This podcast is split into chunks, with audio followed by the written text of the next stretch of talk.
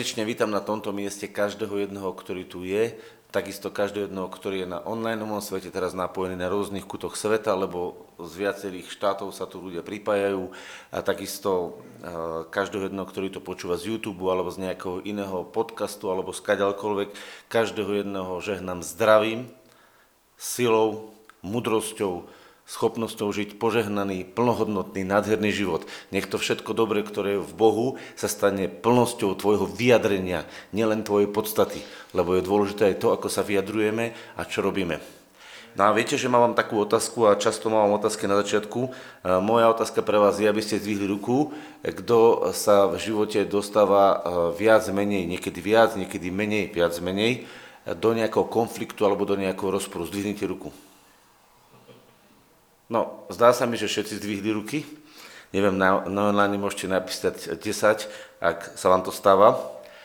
A druhá otázka s tým spojená, že kto by chcel, aby v takýchto konfliktných situáciách nepríjemných, lebo to sú nepríjemné situácie, ktoré Pán Boh nespôsobuje, ktoré spôsobuje prirodzený priateľ, e, sa vždy zjavila Božia sláva. No, vidím, že to sa tiež zhodneme všetci. A to sú také momenty, o ktorých budeme dneska rozprávať, pretože Viete, tie konfliktné, problematické situácie bežne v živote nastávajú. Otázka je, ako z nich vychádzame my a ako z nich vychádza e, cez naše jednanie samotný Boh. Ako sa On zjavuje. Viete, keď je dobré, eh, tak eh, sa človek dokáže usmiať. Viete, keď zoberiete kohokoľvek, dáte ho na stupník výťazov, dáte mu do ruky strieľať šampanské, alebo dávate mu gratulácie, certifikáty, alebo neviem čokoľvek, poznáte také chvíle, každý ste nejako také ocenenie dostali, vtedy sú všetci šťastní, všetko je šťastné. Ale keď nastane konflikt, niečo, čo je nepríjemné, niečo, čo eh, sa dostáva svetlo atmo do, do stretu, čo z toho vznikne? Aký z toho vyjde prejav? A čo sa vlastne udeje, tak to záleží od toho, ako ty si nastavený, ako tvoje srdce je nastavené. A vidíme to dobre, uh, vidíme to dobre napríklad na Petrovi, keď Peter sa dostal do stretu z, a myslel to dobré, on síce to myslel dobre, ale jeho srdce nebolo úplne premenené, dostal sa do stretu, že prišli vojaci uh, a bolo to v Getsemánskej zahrade, tak Peter sekal uši a liala sa krv. A bol to Ježišov učeník. A liala sa krv. A myslel to dobre, však ide obraniť Ježiša, že? Ide obraniť Ježiša a v obrane Ježiša sa liala krv a sekali sa uši. Ale vidíte, našťastie, našťastie tam bol pán, ktorý premyšľal inak a hoď mal ten služobník krvavú ruku, lebo keď chytil tú hlavu a to ucho bolo oceknuté, ináč toho by bol dobrý masaker, keby pán nezasiahol, lebo ten, asi by ten vojak, keby tam ostala iba tá vojnová atmosféra, reagoval, lebo není možné nejakému vojakovi oceknúť ucho a akože nič sa nedieje, hej. To boli vojaci, pochopte, to boli bojovníci. To znamená, že našťastie v tej chvíli zareagoval pán a to ucho uzdravil a ten vojak s krvavou rukou, čo by chcel možno sa byť a pomsťovať sa, stál, v ruke mal možno jedno ucho a na, na hlave mal možno druhé ucho, lebo to ucho mu ocekli. Rozumiete, on mu ho odťal. A keď dal pán, tak jemu sa tam vytvorilo podľa všetkého nové ucho. Nerobil to, že staré hľadal, že doberte, kde spadlo, teraz ti ho tam pridle, lebo ja ho tam prizváram. To nerobil. Jemu vyrastlo nové ucho. On mu vytvoril v sekunde nové ucho, on mal krvavé ruky, ucho si v tráve a druhé ucho bolo na jeho hlave. Ježiš dal nové ucho a okolo bolo všade krvi. Reakcia Petra a reakcia Ježiša bola dve rozdielne veci. Peter sekal ucho a všade bolo kopu krvi. A Ježiš dával nové ucho a všade bolo plno zdravia a divu Božej milosti. Vidíte tú reakciu? Jediná jedna, jediná jedna situácia konfliktu a dve rozdielne reakcie. Jeden, jedno bola reakcia učeníka Ježišovho, ktorý sa bil za Ježiša a druhá bola reakcia samotného Ježiša. Všimnite si, takto to v našom živote je. Mnohorazí kresťania, učeníci Ježišovi sa bijú za Ježiša a po nich je spúšť a katastrofa. A reakcia Ježiša je vždy život. Nepochopiteľný ale život, že? A išli jeho zajať, nie toho Petra. Napadli Ježiša, nie Petra. A Ježiš dal život a Peter dal smrť. Nestalo sa to niekedy už v cirkvi? Že cirkev rozdávala smrť a Ježiš rozdával život? Že cirkev vraždila a Ježiš kriesil mŕtvych? Čo myslíte, opakuje sa tá história? A môže sa tá história zopakovať v mojom živote? Môže, ak sa nedívam na veci správnym spôsobom. A preto budeme dneska čítať jedno také špecifické miesto. Ja ho nebudem celé moc do hĺbky vykladať, ale prečítam vám jedno starozákonné miesto, na základe ktorého veľa vecí môžeme uvidieť a môžeme uvidieť aj túto situáciu, čo sme hovorili o pánovi Ježišovi, môžeme ho tam uvidieť popísanú. Žalm 37 budeme čítať. Môžeš to nejako odčerovať? A budem čítať od prvého verša. A bol to Dávidov, lebo David mal nepretržitý život v konfliktoch. Ináč neviem, či si všimnate, že od pomazania Davidovho David bol v kuse vo vojne. Ale v kuse. A dokonca, až do konca jeho života bol vo vojne, potom trošku mal taký pokoj, keď už bol král, ale ešte ako král si zažil vojnu, keď ho jeho vlastný syn podrazil, Absalom, a chcel ho zlikvidovať. A to bolo zvláštne. A keď chcel stavať chrám, tak mu Boh povedal, nemôžeš stavať chrám si mužom krvi. Zaujímavé, že? Boží služobník a Boh mu povedal, nemôžeš stavať chrám si mužom krvi. Muž krvi nemôže stavať Boží chrám. To je zvláštne. A Ježiš vylial svoju vlastnú krv a stáva na základe toho Boží chrám. Pretože keď vylievaš svoju krv, on dával v tej krvi život. Ale David ten život bral. Takže ak berieš život, ak zabíjaš, ak svojim prístupom a jednaním likviduješ druhých, nemôžeš vybudovať Boží chrám. Ak dávaš svoj život, Boží život von, tak tým prúdením Božieho života môžeš vybudovať chrám. A preto mužovia krvi nikdy nevybudujú Boží chrám. Iba zjavenie Kristového života, prúdiaceho cez život vybuduje Boží chrám. Takže poďme čítať Žalm Dávidov, ktorý bol úžasný Boží muž, ktorý poznal Božie milosrdenstvo, ale nemal dovolené postaviť Boží chrám, pretože jednoducho bol mužom krvi. A Boh mu to povedal. A to nebolo to, že Boh by ho nemal rád. To nebolo to, že Boh by eh, ho ne- nemiloval. Ale nemohol zaakceptovať, že na základe zabíjania sa postaví Boží chrám. On mohol urobiť iba to, že na základe vyliatia Božieho života, to znamená vyliatia Kristovej krvi, sa mohol postaviť Boží chrám. A to, je, to, sú, to sú podobné veci, ale rozdielne. Hlboko rozdielne vo svojej podstate. A teraz hovoríme, tento žalm, tento Dávid hovorí tak prorocky a hovorí, nehnevaj sa na zlostníkov, nezáviť tým, ktorí páchajú neprávosť, lebo budú rýchle poťatí ako tráva a uvednú ako zeleň sviežej byliny. Čo tento začiatok hovorí? Ja to budem postupne čítať, aby sme to takto mohli rozprávať. Čo to je vlastne povedané? Neinšpiruj sa v bezbožníkoch, neštartuj sa v bezbožníkoch. Viete, čo je často príčinou nášho problému v konflikte akomkoľvek? Že keď sa udieje zlo, tak nás inšpiruje to zlo, ktoré sa udieje. To znamená, niekto zle zareaguje, niekto nám krivdí, niekto nás osočuje, niekto povie niečo, čo je nepravé. My cítime, že to je nespravodlivé. Však preto je to bezbožné, preto je to zlé. Alebo urobí nejaký podraz, niekde si ukradne peniaze a potom sa vychvaluje, hej? Alebo čokoľvek sa môže stať zle. A my teraz to vidíme a nás toto štartuje. A my to predsa musíme vyriešiť. Musíme zobrať meč slova Božieho do ruky, ako Peter, a posekať tie uši.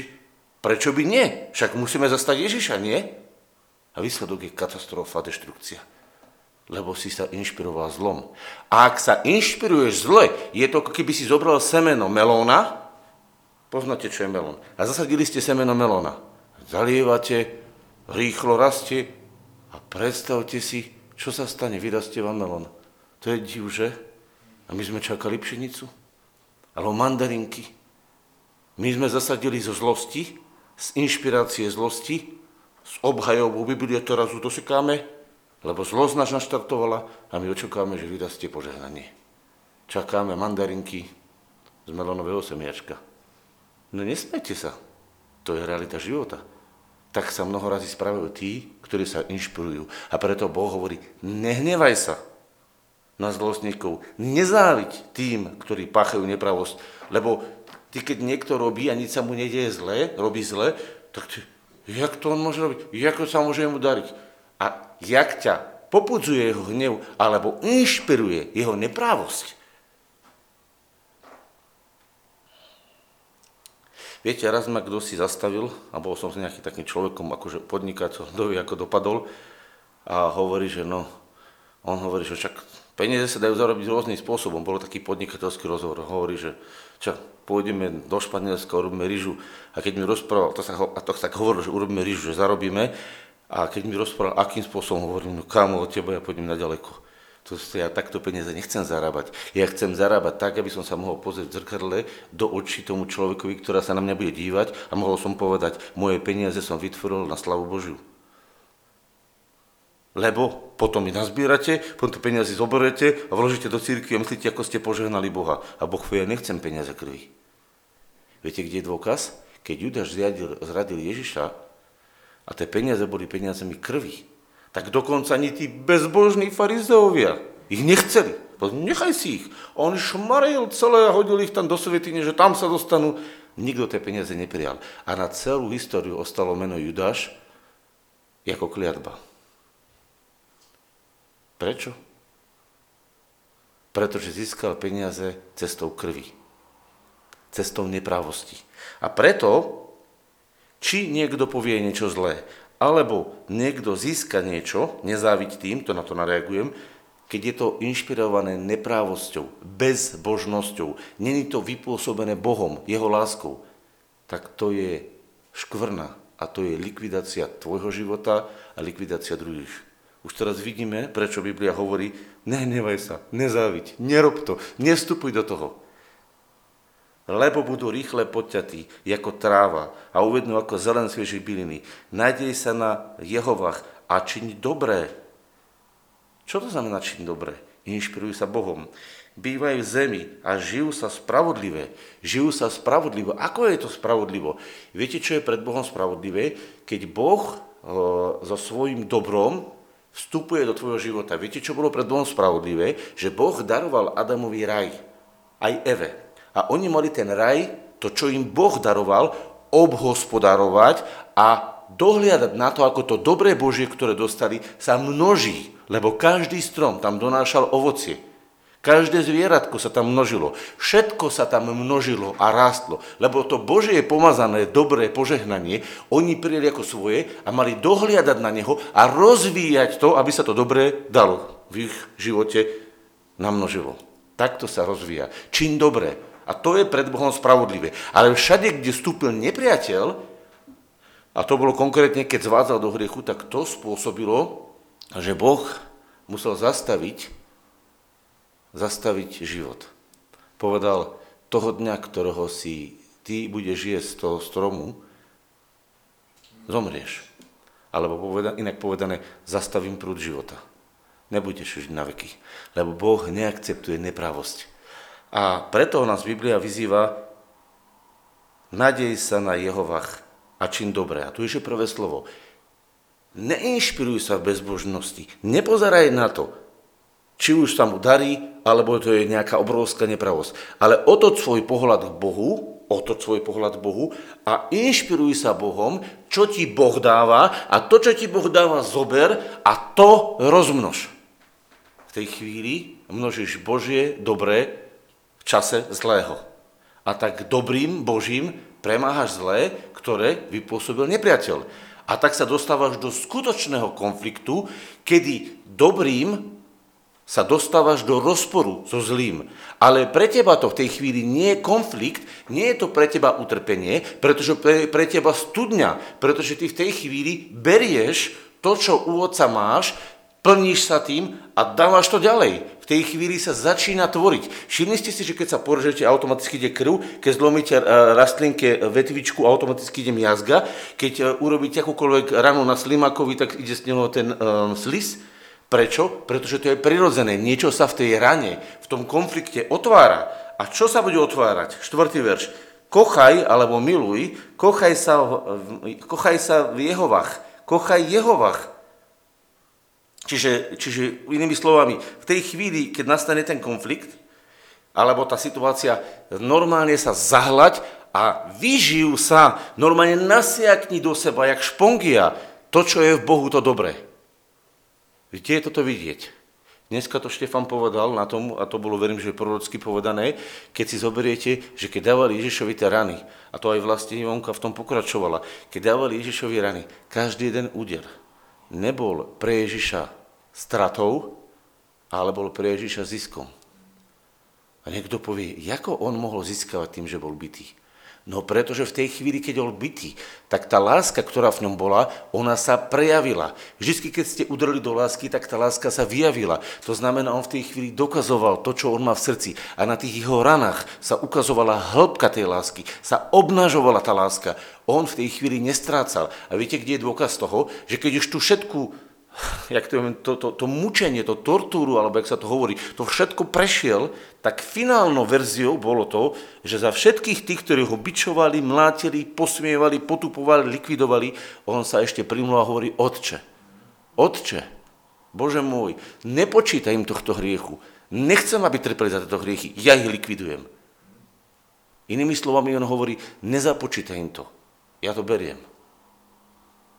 Započítaj im to, čo ja som pre nich pripravil. A ponúka to v tej chvíli, e, v tej situácii to konfliktu a pre celú históriu toto ostane ako pamiatka jeho srdca. Všimnite si, aký to rozdiel medzi chamtívcom Judášom, ktorý tvoril, aby získal cez smrť, ktorý nedozeretým Petrom, lebo to je rozdiel medzi Judášom a Petrom, nedozeretým Petrom, ktorý sekal, aby obhajil Ježiša a tvoril smrť a medzi Ježišom, ktorý sa poddal a ponoril sa do Božej lásky a doniesol na svetlo zjavenie Otcovej lásky a jeho života. Kochaj sa v Bohu a dá ti žiadosti tvojho srdca. Pretože ak ty sa ponoríš do tej lásky, ty sa budeš ňou naplňať. V tej chvíli ty si budeš vedieť správne žiadať. A Boh ti dá čokoľvek, čo pre tú konkrétnu situáciu bude treba urobiť. Keď budeš mať skloniť chrbát, skloníš chrbát. Keď budeš mať niečo vypovedať, vypovieš. Keď budeš mať čosi urobiť, urobíš. Ty budeš vedieť, čo máš robiť, pretože inšpiráciou, inšpiráciou pre tvoje jednanie bude, bude Božia prítomnosť. Ty budeš robiť pod pomazaním v tom, v, tom, v, tom, v tej prítomnosti ťa zaleje to, čo je u Boha a v tej chvíli vykonáš to, čo je Božie. Inými slovami, čo spravíš? Zjavíš, odokrieš, čo je v Bohu. Pretože v tej krízovej situácii máš právo to odokryť. A preto krízová situácia nebude pre teba utrpením a likvidáciou, ale bude pre teba zdrojom požehnania. A preto si zamiluješ v konfliktné situácie ako zdroj, ako príčinu uvoľnenia Božej slávy. A čo sa ale deje? My nie sme takto zvyknutí jednať. My sme není takto jednať. My sme zvyknutí tak, že udrú do teba, udreš ty. My sme zvyknutí ako jednať v prirodzenom bezbožnom živote. Odplácať. A už sme tu v oko za oko. Prečo? Pretože ten prirodzený zákon hovorí, e, a, a poviete oko za oko, ale chcel Boh, aby sme, keď niekto vypichli jedno oko, ste vypichli automaticky druhé? Nie. Boh povedal oko za oko, viete prečo? Pretože keď tebe vypichnú jedno, ty vypichneš dve. A Boh ti povedal, nevypichneš dve, iba jedno. To je to tajomstvo, prečo dal oko za oko a nie oko za 5 očí. My sme takí, že niekto vám rozbije auto a vy mu zapalíte dve auta. Násobíme tú pomostu, nie? To je ľudská hlúposť. Keď Boh povedal, bude oko za oko, nič viac. Jedno oko za jedno oko, aby udržal mieru hnevu. Viete, kde to vidím, že je to napísané a prečo to takto chápem? Pretože keď vidíte Božie srdce, tak Ježišovi zranili chrbát, ale on nikomu nešiel zraňovať chrbát. Ježišovi prepichli ruky, on nikomu nešiel prepichovať ruky. Ježišovi prepichli Boh nikoho nepreklínal. To je Božie srdce. Ale v zákone je limit, zamedzenie.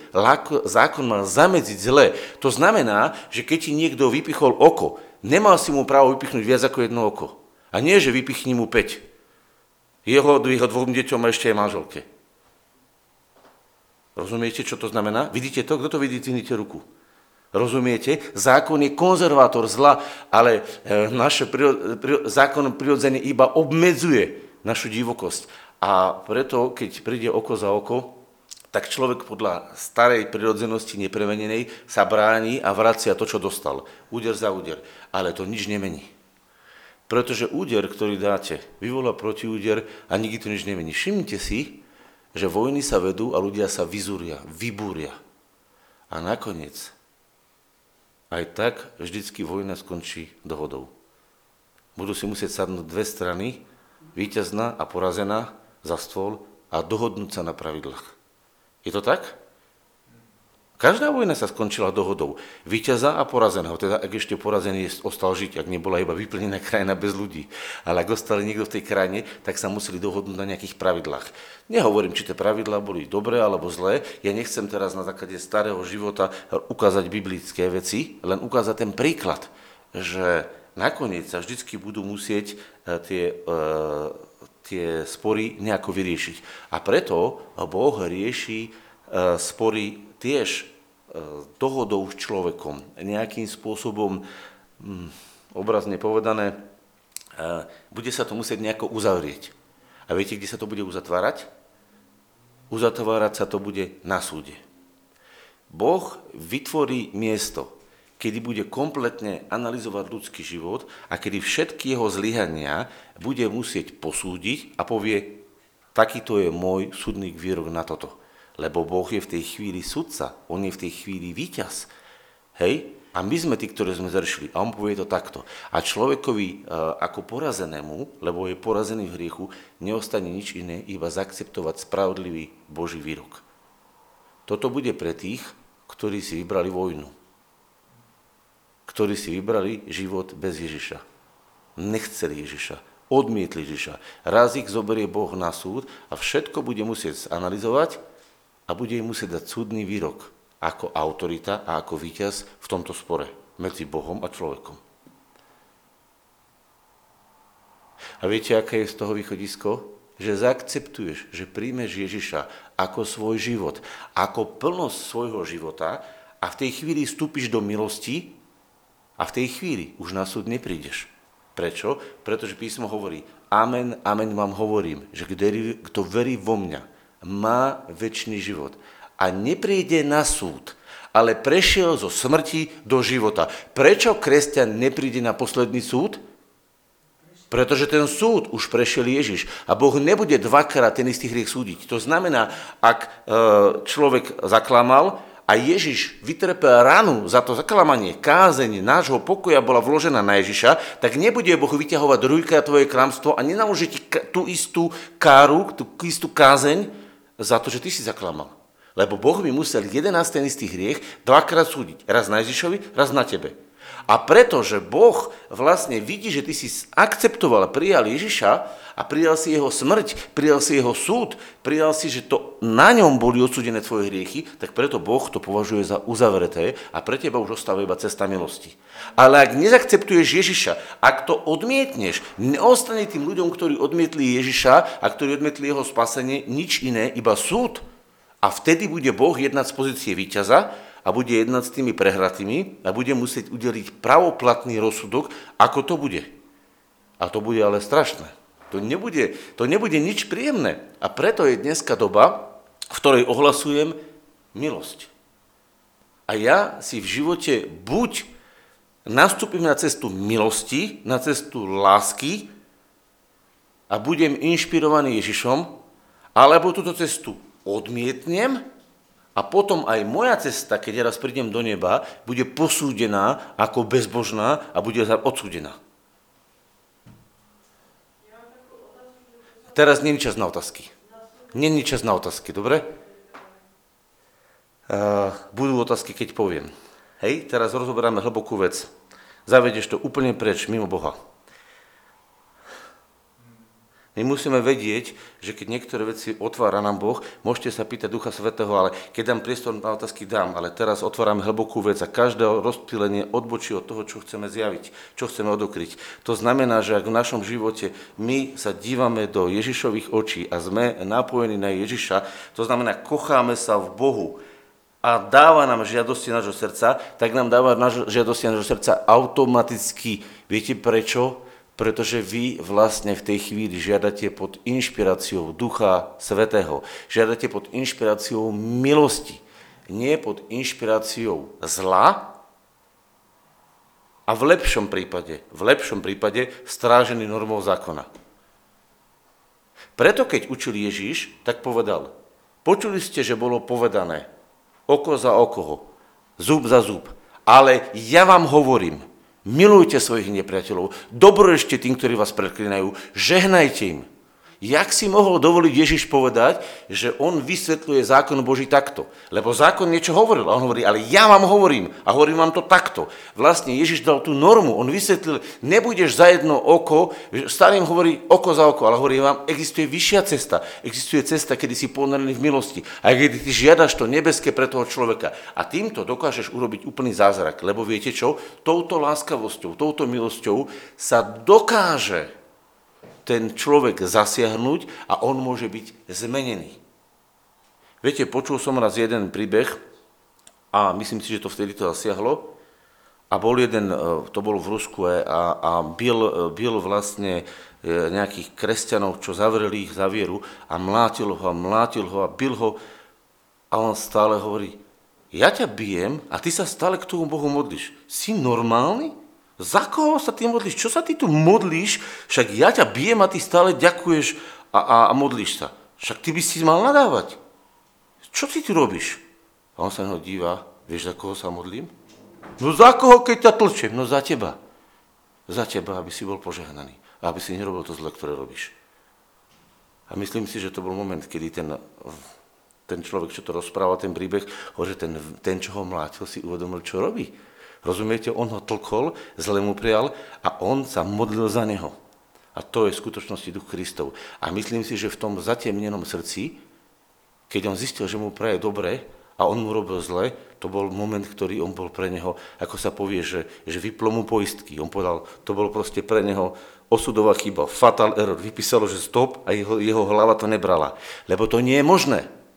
To v prirodzenom živote nie je možné. To je možné iba v Kristovom živote. A toto je to, čo robia Božie deti a keď takto stoja, tak vtedy sa uvoľňuje zvláštny duch milosti. Toto je duch milosti, kedy sa preukazuje nezaslúžná láskavosť tým, ktorí by si zaslúžili trest.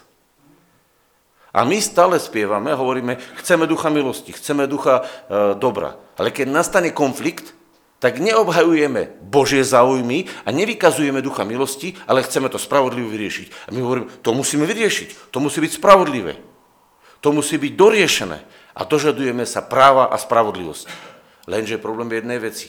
Všetci, čo sa dožadujú práva a spravodlivosti, musia vedieť, že ak Boh začne jednať na základe práva a spravodlivosti v našom živote, tak nám je, tak máme veľký, veľký problém. A tu je odpoveď pre všetkých tých, ktorí sa pýtajú, hovoria, a kde je Boh? Prečo ešte nekoná súd? Tak ja ti dám teraz odpoveď. Keby Boh konal súd, tak ty si mŕtvý. A ja som mŕtvý tiež. Pretože si zhrešil. Zhrešila. A Boh, keby jednal na základe svojej spravodlivosti a nie na základe Kristovho diela, tak musí vypáliť celý svet. A neostal by na tomto svete nikto, pretože všetci zhrešili. A keď si úprimný a máš tú odvahu, tak uvidíš, že nespravil si všetko vo svojom živote dobre. Že nie vždy si sa choval dobre ku svojim rodičom, nie vždy si sa dobre choval ku svojej žene, nie dobre si sa vždy choval ku svojim kamarátom, nie dobre si sa choval ku svojim bratom. Prečo? Pretože si bol inšpirovaný, navedený zlou, zlou, eh, zlou energiou alebo zlým duchom. Už jedno, či si ho nazveš energiou alebo osobou, takže zlým duchom. A túto vidíme hlbokú odpoveď, ktorá je tu napísaná. Rada Božia, kochaj alebo miluj Jehovach a dá ti žiadosti tvojho srdca. A teraz uval na Jehovach svoju cestu a nadej sa na Neho a On učiní a vyvedie tvoju spravodlivosť ako svetlo a tvoj súd ako poludne. Ľudia moji, viete, čo my chceme vyviesť? My chceme vyviesť súd, Častokrát chceme vyviesť súd a povedať, Bože, potrestaj to zlé. Ale máme dve možnosti videnia. Buď vidíme, Bože, potrestaj to zlé na Ježišovi, a v tej chvíli sa dostávaš do pohľadu kríža a hovoríš, Bože, potrestal si to zle na, krížovi, na Ježišovi a ďakujem že si to potrestal. A v tej chvíli už nie je v našom stolce, že potrestaj, ale ďakujem že si potrestal. V tej chvíli tej vec ťa odťaží, dokážeš sa na to pozrieť z neba, lebo vidíš z neba, že na Ježišovi to bolo posúdené, pozeráš sa z neba. To už není tvoj konflikt, to už není tvoj problém, to už není tvoj spor. To je Boží pohľad ako Boh odsúdil ten, tento hriech, ktorý ten človek robí v Ježišovi a to je Boží konflikt, Boží spôsob, ako on to odsúdil. V tej chvíli, Bože, ďakujem, či si to potrestal. Alebo v tomto stave nevystúpiš na to poschodie neba a nedívaš sa na kríž, ako to bolo všetko odsúdené, ale si zapojený sám do toho konfliktu a kričíš podľa zákona. Oko za oko, zub za zub, vyrazil mi zub. Bože, potrestaj ho, vyraz mu zub. Ale potom musíš uvedomiť si jednu vec, že dôsledok v tvojom živote nebude milosť, ale bude súd na tvoj život. Pretože ak Boh pôjde oko za oko, tak on to urobí dôsledne. Ak pôjde oko za oko, tak všetko, čo si v tom konflikte zavinil ty, bude musieť odsúdiť. Lebo všetko, čo v tom konflikte zavinil druhý, bude musieť odsúdiť. A Boh je spravodlivý. Na 100% odsúdi zlé jednanie toho človeka, ale na 100% odsúdi jednanie aj tvoje zlé. Čiže ak v tvojom srdci bola zlá pohnutka alebo niečo zlé, budeš odsúdený. A on bude odsúdený tiež. Viete, kto bude mŕtvý? Obidvaja. To je problém že ak sa ponížiš do úrovne zákona, budete mŕtvi obidvaja. Ak sa ponoríš do milosti, budete živí obidvaja. Ty budeš živý, pretože z teba bude prúdiť duch života. A dáš mu priestor, aby sa aj on dotkol tejto milosti a prvýkrát zasiahla láska, ktorá je vše premahajúca. A ty si vyberáš, čo chceš. Rovinu zákona alebo cestu novej zmluvy ale vyhlasuješ, ja som dieťa milosti, ja som v novej zmluve a do svojho života vyžaduješ cestu zákona. Tak potom sa nediv, že si súdený. Lebo jakým súdom súdite, takým budete súdení. A jakou mierou meriate, takou sa vám nameria. Nič iné. A ty si vyberáš, čo chceš.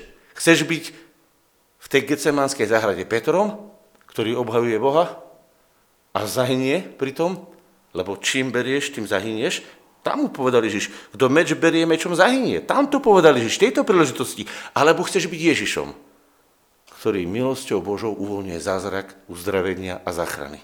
Čo chceš? Ty si vyberáš. A prosím pekne, nevyberáš to nikdy inokedy, akurát v tej chvíli, keď si v tom konflikte. Tam si vyberáš. Tam sa vedome rozhoduješ. No ale aby si sa mohol vedome rozhodnúť, musíš sa z toho konfliktu vyťahnuť. Problém je, že keď sa z toho konfliktu nevyťahneš a neodosobníš sa a nepostavíš sa do pozície, že Boh, že si v pozícii jeho videnia, že sa díváš na kríž, kde to bolo odsúdené, iba v tej chvíli si ty odosobnený. Lebo prosím pekne, Kristov kríž, Kristov kríž s jeho utrpením a Boží súd bolo niečo, v čom si ty není zainteresovaný. To on robil, otec a syn. Tam sa to dialo. Ty si zainteresovaný len v tom, že sa tam vieš nájsť. Chápete, že ste v tej chvíli vo veci pozorovateľa, že sa dokážete na tú vec dívať a dívate sa ako nestranný pozorovateľ a hovoríte, fú, ach, takto svätý Boh, takto strašne trestá tento hriech, takto strašne ho kára. Tak to musí byť hrozná vec. Fú, ak ten človek je v tejto veci ponorený, tak on bude mať hrozný údel, ako tá zelená tráva, ktorá vyschne. A zrazu vám začne toho človeka, ktorý je agresor, byť ľúto. Zrazu poviete, ja ho nechcem zabiť, ja ho chcem zachrániť. Vidíte to? To sa vám stane iba vtedy. Ja viem, že je to hlboké, čo hovorím. To sa vám stane iba vtedy, keď sa stanete pozorovateľ z neba na Ježišov kríž. Ale ak do tohto pohľadu Ježišovho kríža vy nestúpite v tom konflikte, neuvidíte ho, ale budete si byť svoje oko za oko, zub za zub, tak vy sa vlastne dostávate obidvoja pod súd. A keď si ty ešte podľa tohto žalmu zažiadaš, že vyveď moju spravodlivosť a urob súd, fúha, vieš, čo ťa čaká? Ty ani nevieš, čo si si na seba povolal. A preto ja nikdy nechcem byť v pozícii, že na niekoho vyvolávam súdy. Ja chcem byť iba v pozícii, kedy uvoľňujem do jeho života milosť. A niekedy milosť znamená aj to, že poviem, nechcem na tom, čo ty robíš, mať žiadny podiel, ale prajem ti dobre. Prajem ti šťastie a lásku, ale na tom, čo ty robíš, nechcem mať podiel, pretože to, čo ty robíš, donesie smrť tebe a aj smrť mne. Rozumiem ťa, chápem ťa, ale nechcem mať na tom podiel. A to je pozícia, kedy v niektorých prípadoch dokážete prelomiť tým dobrom a zachrániť toho človeka a v niektorých prípadoch sa musíte utiahnuť. V niektorých prípadoch tou milosťou prelomíte a ten človek vidíte, že je zasiahnutý a divíte sa, čo sa udeje a v niektorých prípadoch sa iba stiahnete a teraz čítate ďalej.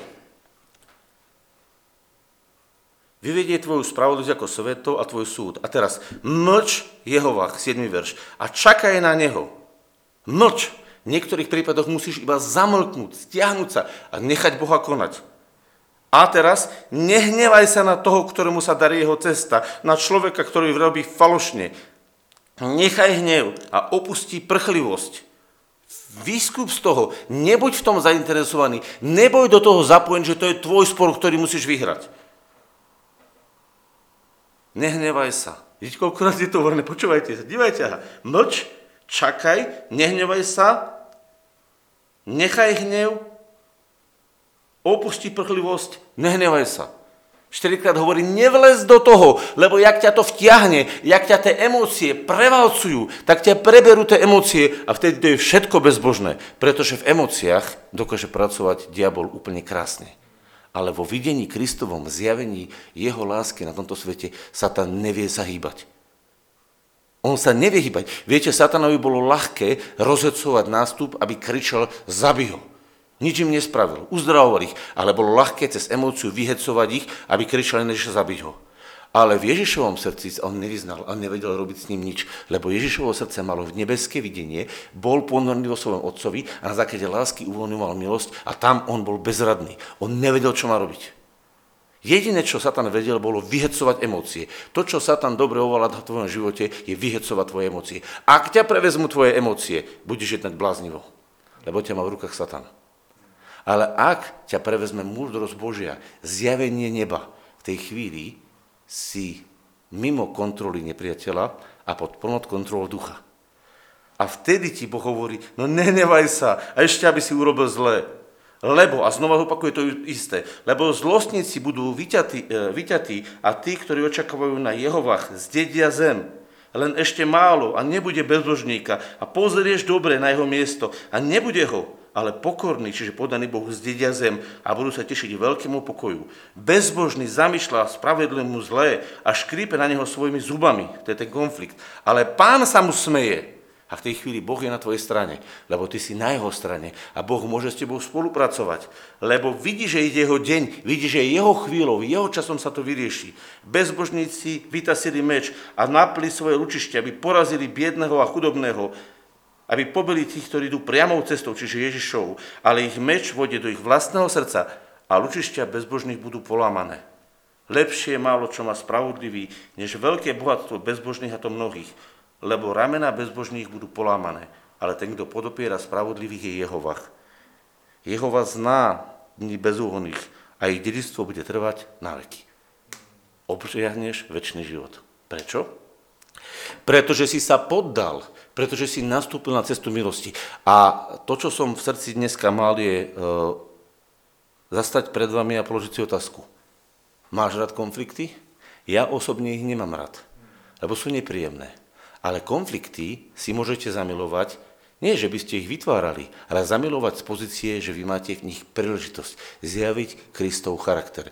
A keď nastane konflikt, v tej chvíli môžeš sa Božími očami pozrieť na toho človeka, vystúpiť z tej zóny a hovoriť, toto nie je môj spor, Viete, prečo nie je to váš spor? Lebo vy nezastupujete seba, ale Ježiša na tejto zemi. A keď zastupujete Ježiša, tak poviete, pozor, tu je spor, ktorý vznikol a ja v tejto chvíli, v tomto spore, chcem zastúpiť teba, pane. Takže pekne prídeš láskou sa oprieš na svojho Ježiša, povieš, pane, dívam sa na teba, dívam sa na tvoj kríž, na to, čo si vytrpel. Ty si už tento hnev, túto vec zaplatil.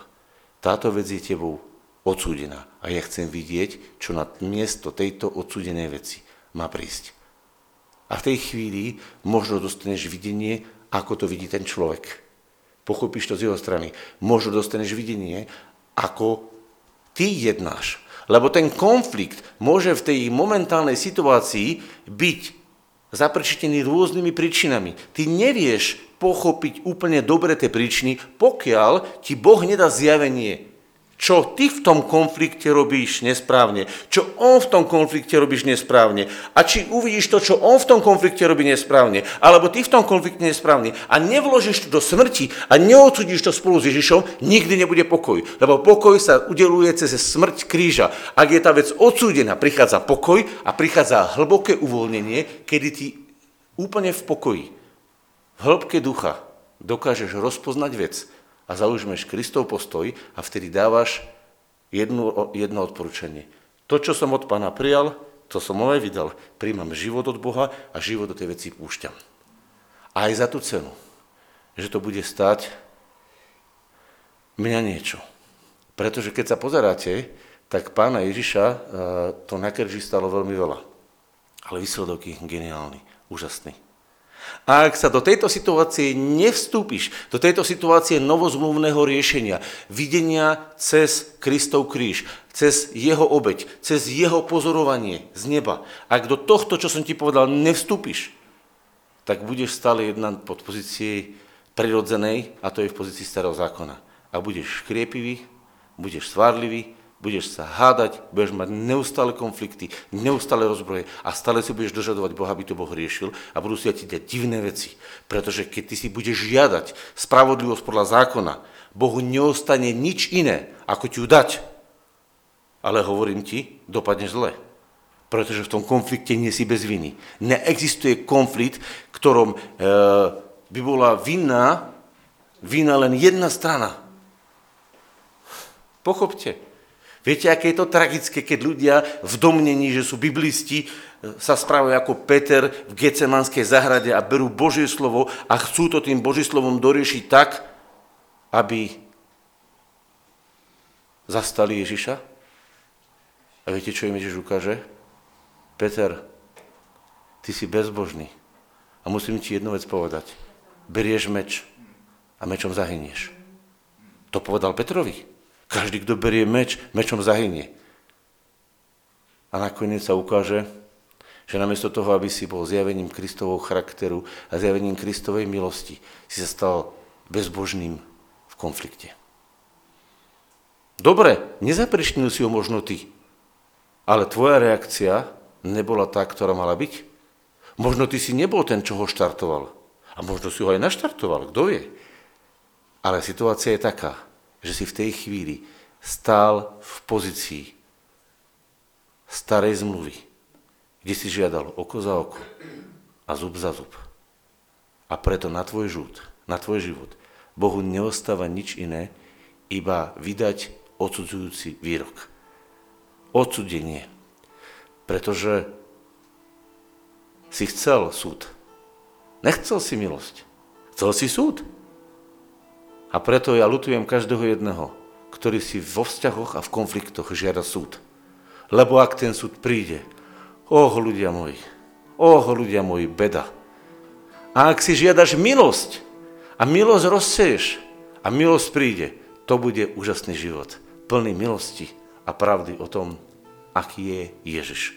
Lebo v tej chvíli si sa stal Ježišom na zemi. V tej chvíli si sa stal zástupcom Ježiša na zemi. Presne podľa tohto žalmu. A výsledok bude taký, že si dal život do smrti.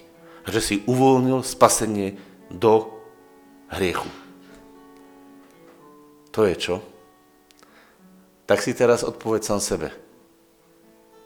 Keď príde konflikt, koho v konflikte zastupuješ? Ježiša alebo seba? Ak seba, skončíš na úrovni zákona. Ak Ježiša, skončíš na úrovni milosti. Nie je iná cesta. Nie je iná možnosť. Buď si vyjadrením Ježiša a jeho zástupcom v konflikte, ľubovoľnom, ktorý sa vytvorí. Alebo si zástupcom seba, obhajuješ seba a potom hovorím ti, dostaneš súd. Presný súd. A pozor, dokonale spravodlivý súd. Len si uvedom, že z neho nevidíš čistý. Lebo jeho oči sú rengenové oči. A keď sú dve decka a jedno rozbilo okno a druhé rozbilo loptu a dvoja na seba budú žádať, že on prepichol loptu a on rozbil okno, tak otcovi neostane nič iné, iba odsúdiť aj rozbité okno, aj prepichnutú loptu. A obidve deti budú musieť byť odsúdené. Nedá sa to inak, pretože Boh je spravodlivý a nebude dávať sa na jednu stranu, lebo ty sa voláš Mrkvička. Nie, neurobi to. Boh je nestranný sudca. A keď si žiadaš súd, oj, nevieš, čo si žiadaš. Ja si žiadam milosť. A preto ťa pozývam k tomu, aby si si požiadal milosť a mohol si v konflikte nájsť milosť. Nájsť milosť, lebo konflikt ti poskytuje možnosť, aby si našiel milosť, ktorá prúdi z nebeského trónu. Vidíš to dnes? Ak áno, zvihni ruku. Do toho ideme. Alebo vystup z tohto vlaku a potom nájdeš súd, kde sa zaoberáš o svoje práva a o svoje dohadovanie. A potom ťa čaká súd. Ale súd bude nemilosrdný tomu, kto neučinil milosrdenstva. Súd bude bez milosti. Rozumiete? Jediný súd, kedy sa rodí milosť, je súd na Ježišovom kríži. To je zázrak. A verím, že po tomto rozhovore a po tejto úvahe dosť hlbokej, preto nebolo možné do toho vstupovať a dávať nejaké otázky, to je hlboká úvaha, budeme vidieť, aká je pre nás cesta. A ja ďakujem každému jednému, ktorý ste si to vypočuli a nehajte si to prejsť srdcom a porozumiete, aká je vaša cesta. Môžeš to Janko uzavrieť. Poďme sa postaviť a budeme sa modliť.